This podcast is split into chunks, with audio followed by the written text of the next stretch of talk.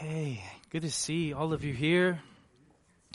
Good to see all of you here. As you can see, the topic of discussion today of this Sunday school is going to be the wrath of God, the anger of God. And uh, just by way of introduction, before we begin to tread on this topic, uh, we need to know something of the justice of God. I think that once we gain a little bit more clarity with what we're talking about regarding the wrath of God, we must know what is the justice of God.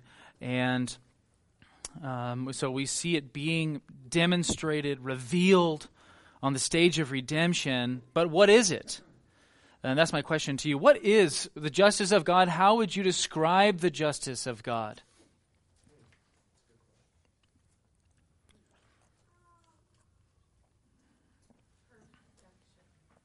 What's that? Okay. He's holy. The ju- yeah, if you can, that's an aspect, right? Of the I mean, right. when I think of His judgments are the scales. I think of a balance. okay. Balance. Yes, that's right. Righteous balance. What else? Yes.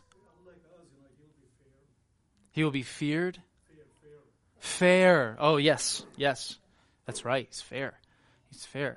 Yes. I think about the justice of God. I think about God's, um, really God's commitment to His law, Mm. and God's commitment to His own righteousness. Very good. There's Greg. no, there's no favoritism. No favoritism. That's right. No, he no impartiality. Right. Yes, Chris. Um, I think of whatever is right and just according to the nature of God. Mm. That's right. He judges according to his own nature, his own set standard of perfection. Let's go through a couple of verses. I'm just going to read these off to you. How would we define the justice of God? We see that Genesis 18:25 says that the God, God of all the earth, the judge of all the earth, will do right. Right? He will deal justly.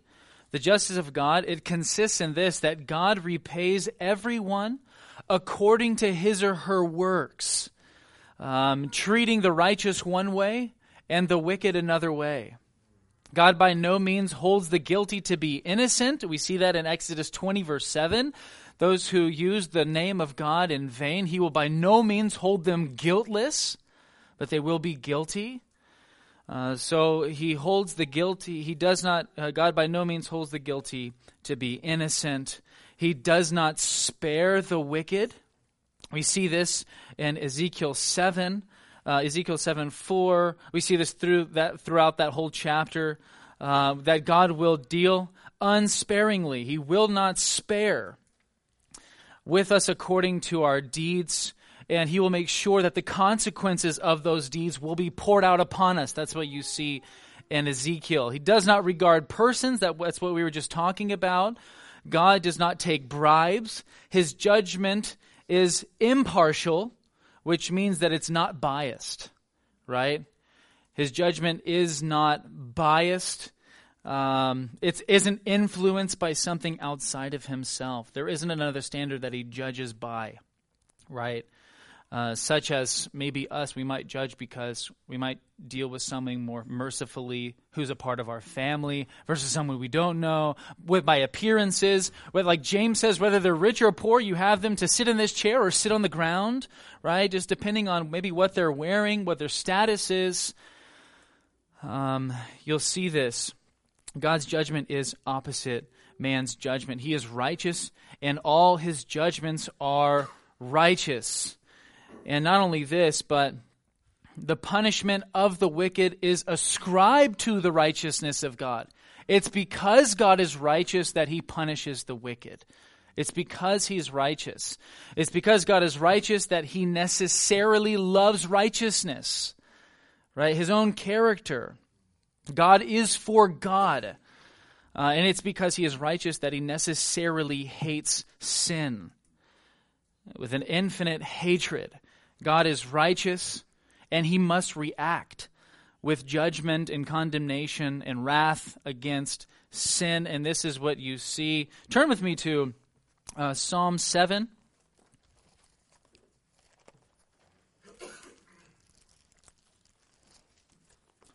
Someone reads Psalm 7 and Psalm 7, verse 11, and you can see the link between the righteous justice of God and his punishment. Yes, go ahead. is a righteous judge and a God who feels indignation every day. Amen. That's Psalm 7, verse 11. And you see, because God is just, you see even that. The, the, the consequences of his justice are being borne out in his wrath in the verses following. If a man does not repent, he will sharpen his sword. You see that he has bent his bow and made it ready. He has also prepared for himself deadly weapons. He makes his arrows f- like fiery shafts because God is just. Because he's just. You see the same thing in the in the in, in Psalm 9. Verse 4 speaks about, For you have maintained my just cause. You sit on the throne, judging righteously. And it says, Therefore you rebuke the nations, you destroy the wicked. And so you see this pattern because God's just. He, he, he destroys, he, he, he deals justly with those who oppose or insult his sovereign rule and lordship. Yes. I say that verse that you quoted in Psalm 7, to me, what's encouraging about where it says that God has indignation every day is that, you know, I think, I think it should be a great comfort to us because we see so much injustice every day and we see Mm. so, so much prevalence, so much And often we feel indignation every day and we shouldn't doubt that God feels indignation every day. Matthew is indignation every day, you know, so Very good. I think it's comforting to know that God does not overlook the, the wickedness that we have to be, you know, exposed to. Mm. Very good. And so the truth about God's justice, it reminds us that everyone here has broken the law of God. You've done that which God hates.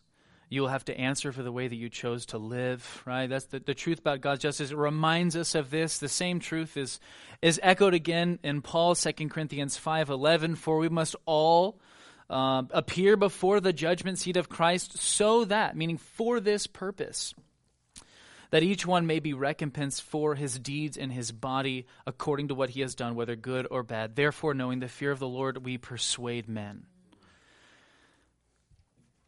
So, the justice of God helps us to understand how he deals with men, whether good or bad. And so, understanding the wrath of God, how, how can we understand this wrath of God? God is righteous, He's just in His, in his being and in His essence.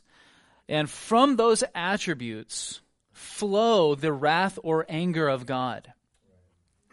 Uh, the wrath of God is sort of a secondary attribute, or it may be described as a byproduct of the justice of God. Right? So, where God is love from all eternity, He is not wrath from all eternity. Right? He is, it's the justice of God against sin that demands follow the logic it's the, it's the it's the justice of God against sin that demands the anger of God and nothing from within him demands that anger so God is not wrathful right from all eternity where there is no sin so only something from outside of God can provoke his anger because nothing inside of him can right something from outside of him so in eternity past nothing opposed God or transgressed his righteous standard of holiness and blessedness right? The answer to why isn't God righteously angry from all eternity is where there is no sin, there is no wrath, or there is no wrath being exercised uh, where sin is not present. For the anger of God to be active in eternity past, the anger must have had an object that it hates. So if God is alone, the wrath of God does not have an object of intense hatred. And therefore, it is not eternally an active attribute of God. That baby sounds like it's in distress. Um, so if God is angry with me, it's not because God is wrath, essentially, but it's because I am a sinner and I am sinful. The anger of God is, is a reaction to sin and opposition. But if he loves me, it is because God is love It's because he is love. Does that make sense? So the wrath of God operates more functional. It's more of a functional attribute, a more relational attribute, if that helps. It's demonstrated and revealed, as Romans 1.18 tells us, from heaven against all ungodliness and unrighteousness of men. That's where we see this attribute being exercised. That's where we see this attribute being revealed. So the wrath of God or the anger of God is the justice of God exercising itself against everything which does not conform to the moral perfections of God. Does that make sense? Have any thoughts about that? The abiding wrath of God?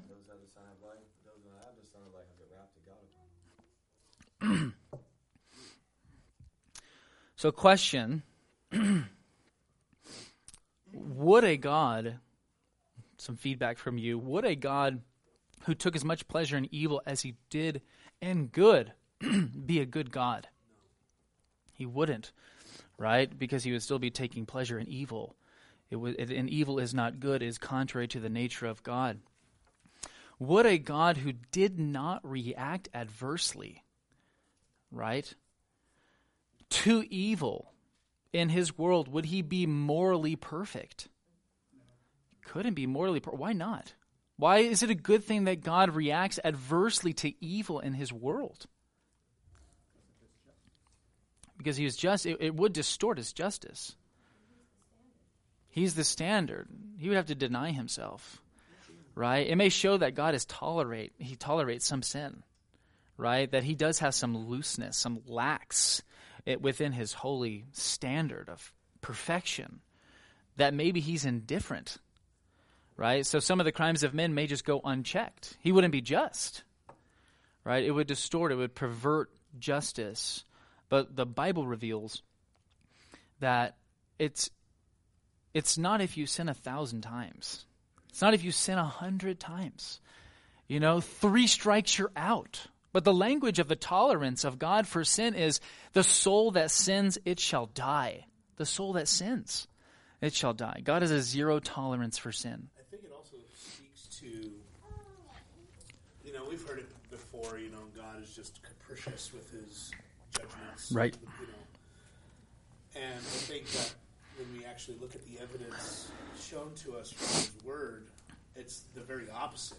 They just don't like the fact that it's hmm. so exact, that it's so perfect because it speaks against every living human being that has ever been or ever will be. That's right. It is. It accuses you. It accuses all people of falling short of the glory of God. It says that we have all sinned. Yes.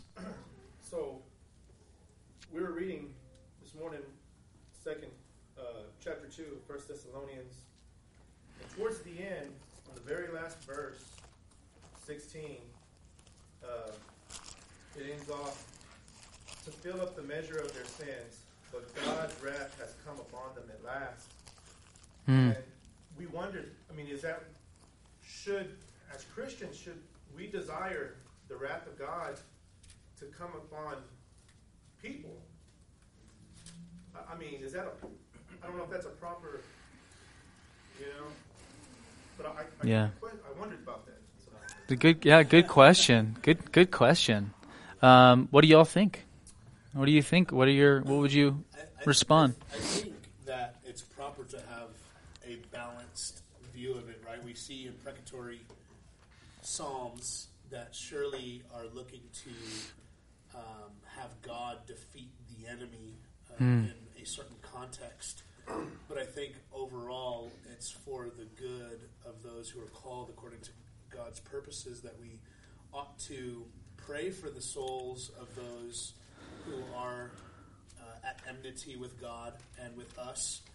But at the same time, it's totally okay to to in, in, in my view from how I read scripture to see to to see that God would in fact defeat an enemy of yours.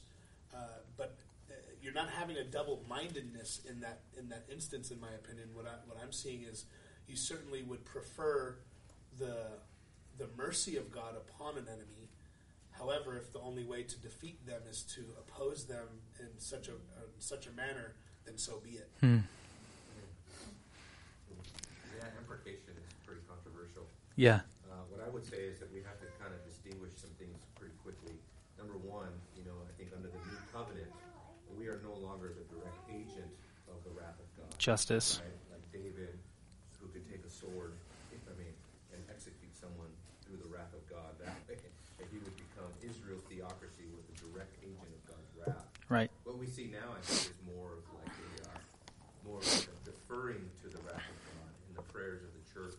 Right? Uh, like somebody said, you know, every time you pray for the Lord to return, in a sense, you are praying for God's wrath to come upon the wicked, because that's exactly what's going to happen.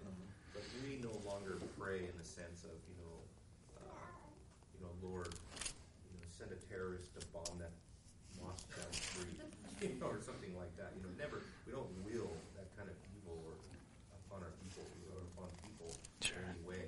You know, so I think now the wrath of God is more of like, uh, you know, a, a warning that we issue forth. You know, but, and, and- and it's also an eschatological, general uh, desire, a good desire of Yeah. the church to see, uh, like I think what Robert was saying, you know, just to see God's church vindicated and her enemies destroyed. Right. I mean, there is a place for that, Right. which you know would pretty much empty out your whole church if half the church is. You know, but it's true. Amen. That's basically what Paul's saying in Romans twelve nineteen. Yeah. Never take your own revenge, Amen. Right. beloved, but leave room for the wrath of God. He will repay. That's right. Amen. He would pay in a measure s- much more pure and righteous than we can even fathom. And You know, trusting in His hands. So we put And I think, I think, Leonard, sometimes when we want to take it upon ourselves, it's because we don't really believe that God sees. We don't really believe that. If we will make it right, we think somehow we're, we're more holy, or we're more, you know what I mean? we think that like our impatient get it done right now is right, is just, and not the delay of this. Yes, brother. Well, I was just thinking about um, the aspect, I guess, similar lines of what's been said, but now, ideally, like wanting to see all to come to repentance, knowing that ultimately there will be a, a day in which they will be, you know, their deeds will be avenged and so forth, and in that day, we will rightly be standing alongside saying, yes, like they should be judged, but I think here and now, we should really take more of an, I think, of pleading for like their repentance or that they would be saved. And persuade. Yeah, I think that's the example we have. No, echo what he said, because that came up at the men's study, Hmm. and it's almost like your family members, your own parents. like on this side, you need to be dragging them, holding, holding onto their feet, and begging them to repent, because on the other side, you will be rejoicing their their punishment. Well, that's a little weird. Right? That's what. That's right. Amen. Amen. Yes. Even in, in the book of Revelation, it talks about the martyrs. That's right. The, avenging?" That's right. Till we're vindicated. Yeah, that's right. Next uh, question How, in what way, how could we be imitators of the wrath of God? Right? How could we imitate God's anger? Right? How could we imitate it positively? Right? And what are ways that would be wrong to be imitators of God's anger or wrath? True. Yeah. Yes. Yes. Love what God loves, hate what God hates. Love what God loves, hate what God hates. Right? I'm thinking we should be we should hate sin and everything that opposes the works of God. We should we should it would be wrong to be imitators like we're saying to be revengeful. To not leave vengeance to God ultimately, eschatologically, but to take matters into our own hands would be would be wrong. So hardly as we know, hardly anyone likes to preach about the wrath of God uh, likes to preach about the anger of God. Why do you think we must preach about the wrath of God? Why must we do that? Because uh, we're, we're commanded to preach the whole counsel of God, and that's included in Mm. Amen. Well, as a schoolmaster, they didn't know why. You know, they just say God loves you, love you. Hmm. They didn't think they could do what they want. Sure. It's very necessary to make sense of the gospel. Somebody else. Amen. Amen. He that's that's right. That's right. I would say that we cannot even as we cannot understand uh, the Old Testament without the New or the New Testament without the Old. So we cannot understand the gospel of God without the wrath of God. You cannot understand it. Um, how will we understand the good news without the what? The bad news, right? This is this is this is very. Uh, it's such a, an intimate component of the message that we share um, with the lost, and so in certain, it's most certainly necessary for us to preach these things that we understand the glorious contents of the wrath of God because we can't just say that Jesus died. When we say Jesus died, we're talking about the wrath of God. We're talking about the wrath of God, that he died for our sins. We're talking about the wrath of God. And if we need to understand these things ourselves, I just I've been just I shared it even in the men's study. We need to understand the portrait of Christ that the scriptures paint of him, who he is, his person and his work and what he did. And it's that picture we go and we share with other people. It's that portrait that the scripture gives us. We tell people, put your faith in this and the person and work of Christ. Trust him.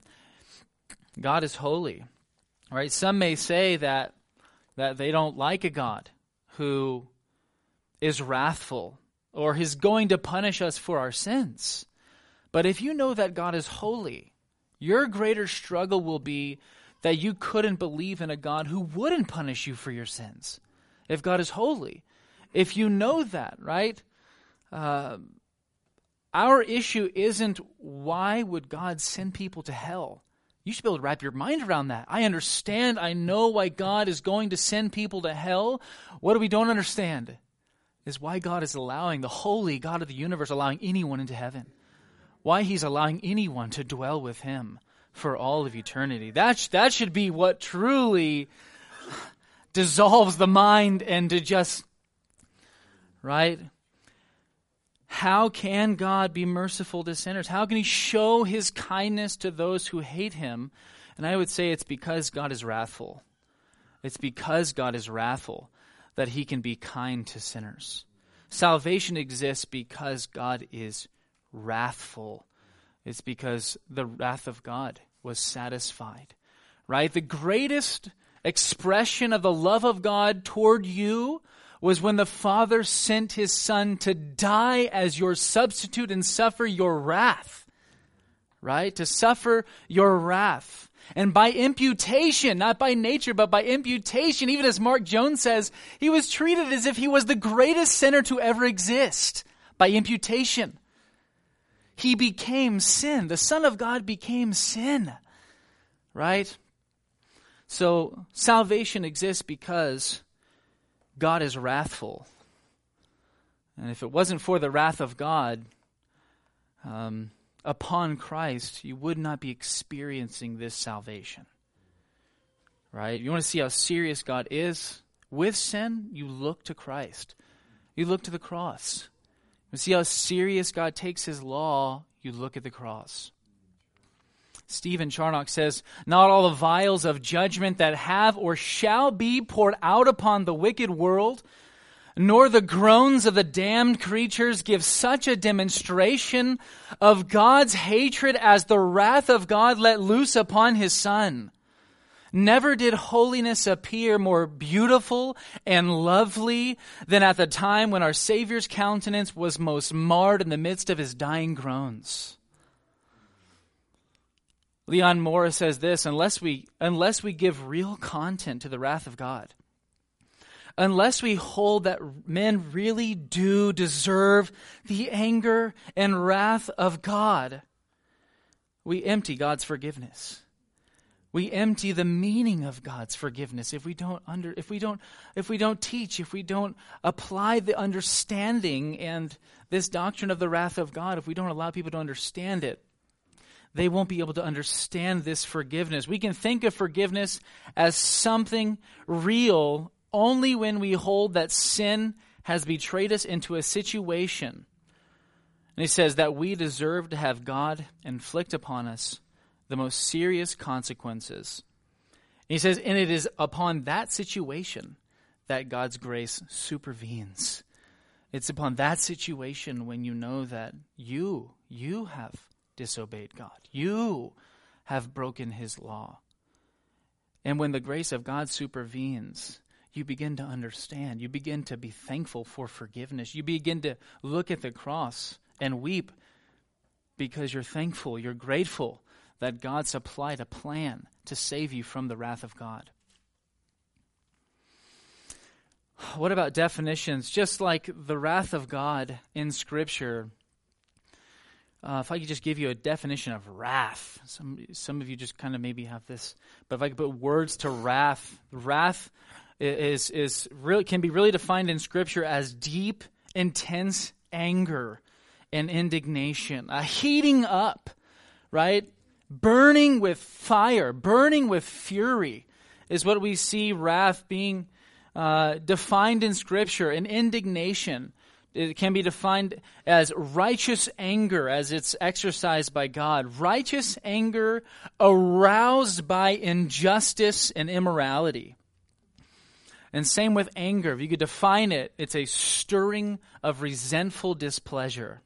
Strong antagonism, which means hostility, hatred, enmity, by a sense of injury or by a sense of insult. Um, turn with me to Exodus 32. We're going to run out of time.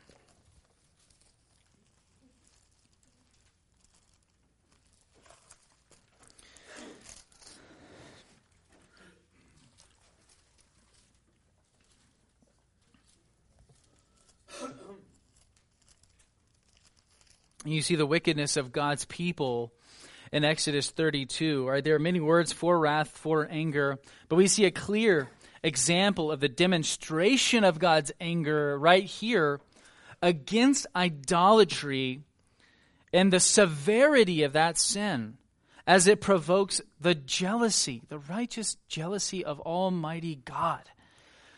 And Moses here, he going, he, he went up to he went up to the Mount of Sinai in Exodus 24 to meet with God. 40 days and 40 nights. He was gone quite a while. Um, and you see that we end up he, to get the instructions for the tabernacle, to get the Ten Commandments, come back down with the the the uh, come back down with those tablets. Exodus 32 verse 1 says this. Now when the people saw that Moses delayed, he was up there for a month and 10 days by our calendar. When they saw the people saw that Moses delayed to come down from the mountain, the people assembled about Aaron and said to him, Come make us a God who will go before us. As for this Moses, the man who brought us up out of the land of Egypt, we don't know what has become of him. And Aaron said to them, Tear off the gold rings uh, which are in the ears of your wives, your sons, your daughters, and bring them to me. Then all the people tore off their gold rings which were in their ears and brought them to Aaron, and he took this from their hand and fashioned it, in, uh, fashioned it with a, a graving tool and made it into a molten calf. And they said, This is your God, O Israel, who brought you up from the land of Egypt. You think God is incensed because they're crediting the work of God to an idol. And he, he goes on, he says this Now, when Aaron saw this, he built an altar before it, and Aaron made a proclamation and said, Tomorrow shall be the feast, a feast to the Lord. So the next day they rose early and offered burnt offerings and brought peace offerings, and the people sat down to eat and drink and rose up to play. Then the Lord spoke to Moses, Go down at once, for your people, whom you have brought up from the land of Egypt, have corrupted themselves. They have quickly turned aside from the way which I commanded them. They have made for themselves a molten calf and have worshipped it and ascribed to it and said, This is your God, O Israel, who brought you up from the land of Egypt. And the Lord said to Moses, I have seen this people and behold, they are an obstinate people. Now then let me alone. Get away from me, Moses, that my anger may burn against them. The anger of God is melting. It is heating up. It is at its tipping point, and God says, Get away from me, Moses. I, my anger is about to be poured out. It's about to burn against this people for idolatry. for idolatry. That God was willing to commit almost genocide. This is what he says. And, and he says, Get away. He says, That my anger may burn from them, and that I destroy them, and I start all over. That I will make you, of you, a great nation. And then Moses begins to pray, and he pleads the covenantal promises of God, and he saves the people. Praise God. Yes. Uh, you know what's amazing about that last sentence when he says, "I'll make you a great nation." I think it shows that in the judgment of God, God's aim is always redemption, right? That God, It's good. through judgment, is redeeming His people. He will accomplish his purposes. Judgment for judgment's sake. Right. But God's judgment is always sort of subservient to His His purpose in redemption. That's right. That's right. That's good. That's a good book, by the way. Salvation through judgment. Hmm. Oh yeah, that's uh, Jim Hamilton. That was a plug. Yeah. So you see the same thing with the sons of Korah.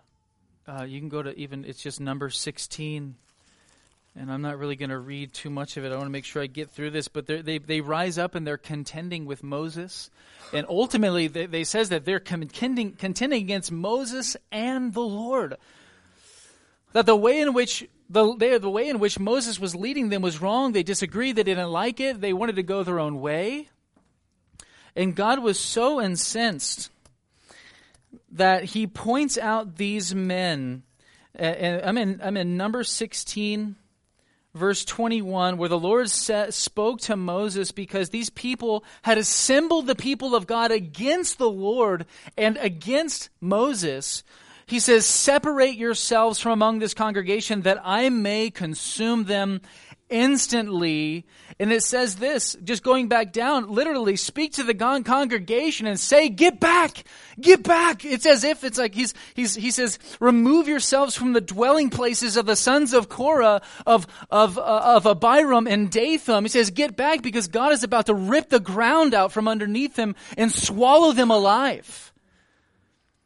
That God is absolutely not even playing. He was angry, he was incensed, he was his wrath was kindled. You read in the book of Nahum. It's a very small book. It's between Micah and Habakkuk. For some of you that might be a little difficult, maybe for all of us, finding that little book. It's only a couple of chapters. But in, in, but in but in the book of Nahum it says a jealous verse two says a jealous and avenging God is the Lord. The Lord is avenging and wrathful. The Lord takes vengeance on his adversaries and he reserves wrath for his enemies. The Lord is slow to anger and great in power, and the Lord will by no means leave the guilty unpunished. Go down to verse 6. He says, Who can stand before his indignation? Who can endure the burning of his anger? His wrath is poured out like fire, and the rocks are broken out, or the, the rocks are broken up by him. says the Lord is good. He says a stronghold in the day of trouble. And he knows those who take refuge of him, but an overflowing flood, he will make a complete end of its site. And that's talking about Nineveh historically, and will pursue his enemies into darkness. The wrath of God stemming from the justice of God will absolutely hit its mark. Eh, he will, the wrath of God, God's justice will be vindicated in the misery of sinners. And we see that's just seeing just a, a past demonstration of the wrath of God being revealed to the people of God and to those outside of the nation of Israel the present go to john 3.36 that's where we'll be next. Right? We see the wrath of god in the past and his dealings with men and here in john 3.36 you can see what is most certainly true of each and every person who is under the wrath of god. This is the abiding wrath of god. Someone read john 3.36 okay. He who believes has eternal life, but he who does not obey the Son will not see life, but the wrath of God abides on him. It abides on him. That Greek word used is meno, which just means that the wrath of God, it remains.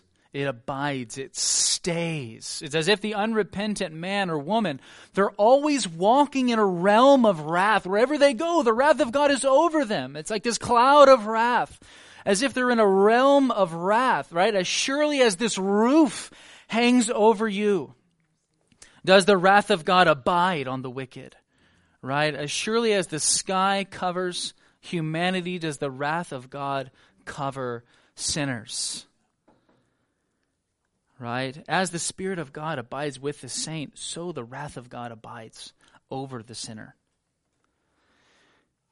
Thomas Boston, he says, O miserable soul, if you flee not from this wrath unto Jesus Christ, though your misery had a beginning, yet it will never have an end.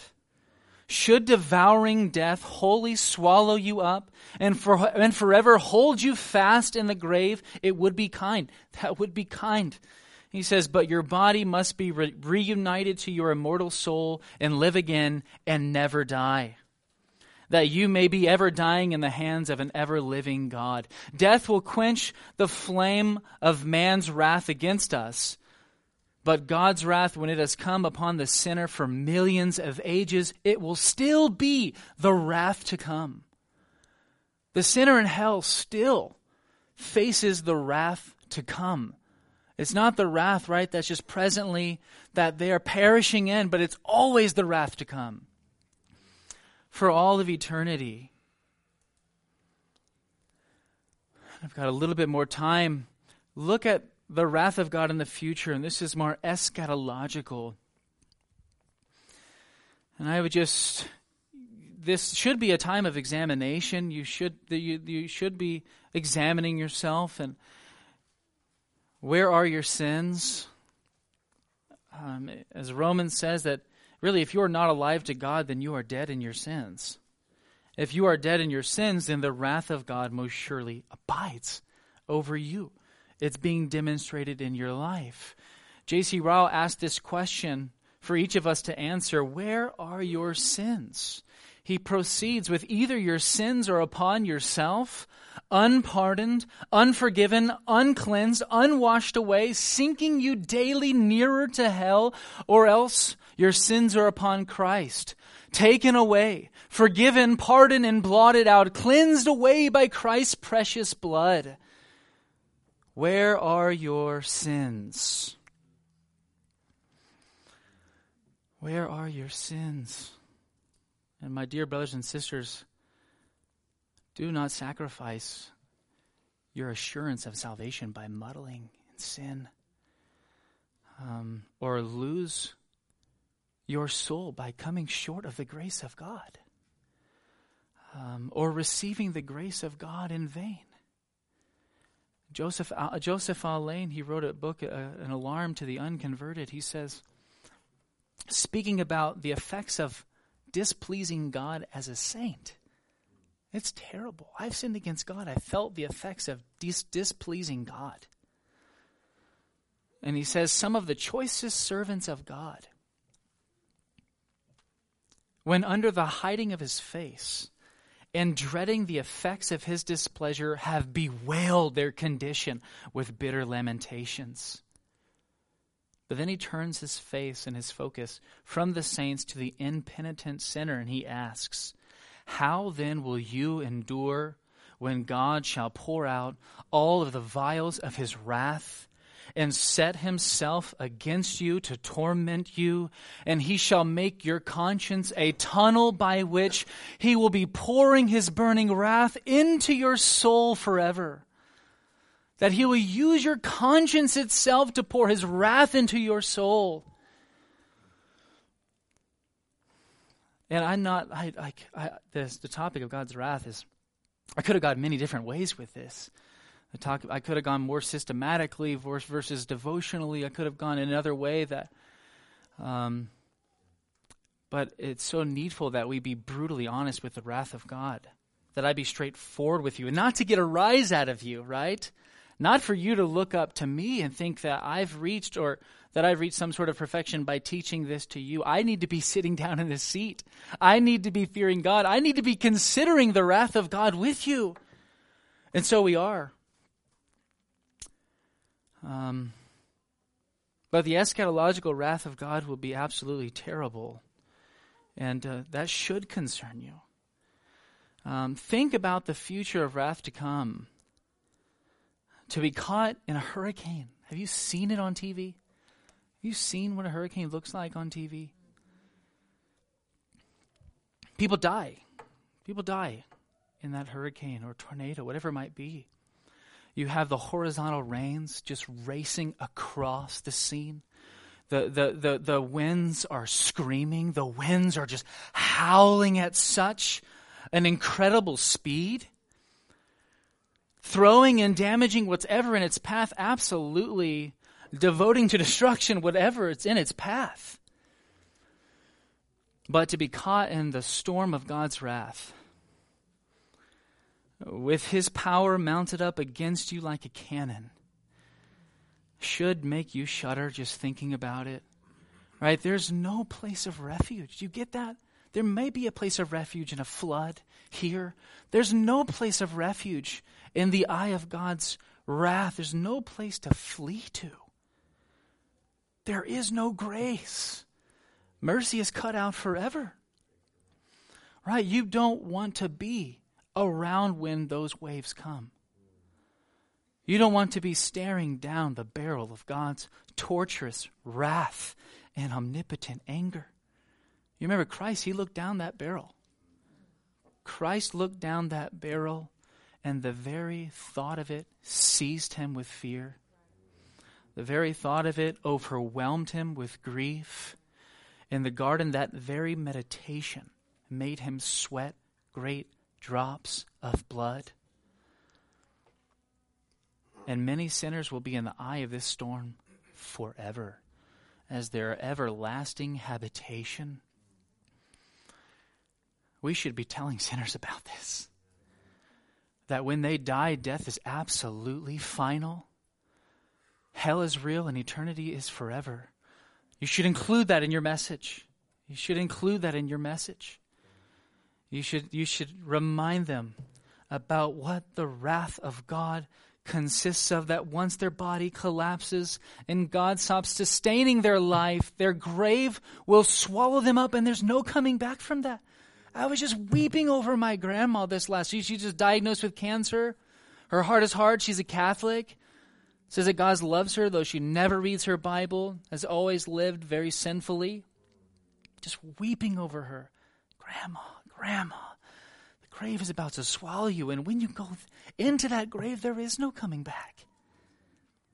There's no turning around. There is no second chances after you die. There's no more appeals to the mercy and grace of God. The wrath of God is, is unavoidable, it's inevitable for those who do not repent. It's unavoidable. They will be experience the piercing fire and will be constantly, perpetually cooking their conscience for all eternity. Some of you might feel like anxieties but you don't know anxiety. You don't know anxiety.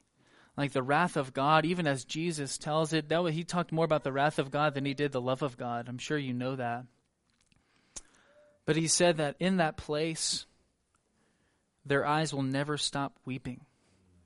And the divine displeasure will be so weighty upon them. It says that they will be weeping and gnashing their teeth. Do you get that? that they're weeping under the pressure of the displeasure and pain of hell, that they're grinding their teeth under the torments of hell for all of eternity. That they're in that place of destruction. There is no mercy. There's no relief to that punishment. It's everlasting, Jesus tells us. The wrath of God is absolutely everlasting. Thus will God, in this way, will God's justice be vindicated in the eternal misery of sinners.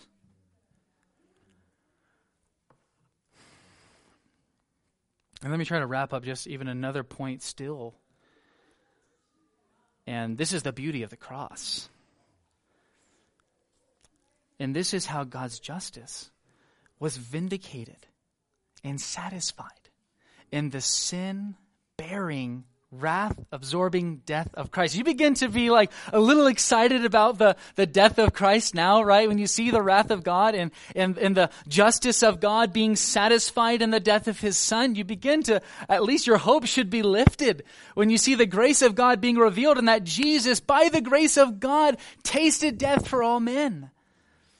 When you see the grace of God being revealed, I'm sure you've seen, you've heard this, this analogy. Imagine that you're standing in front of a dam full of water, 10,000 miles high by 10,000 miles wide, full of water, and you're a hundred feet from it, and God is he, he, he is at his tipping point, and God tears down that dam, and the water is coming, rushing at you. And right before it gets to you, the ground opens up and drinks up this wrath, drinks up the flood of water. And so did Christ satisfy the wrath of God.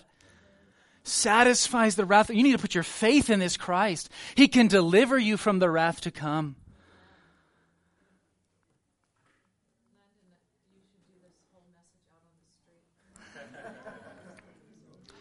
Don't have enough time. Nobody will listen to me long enough.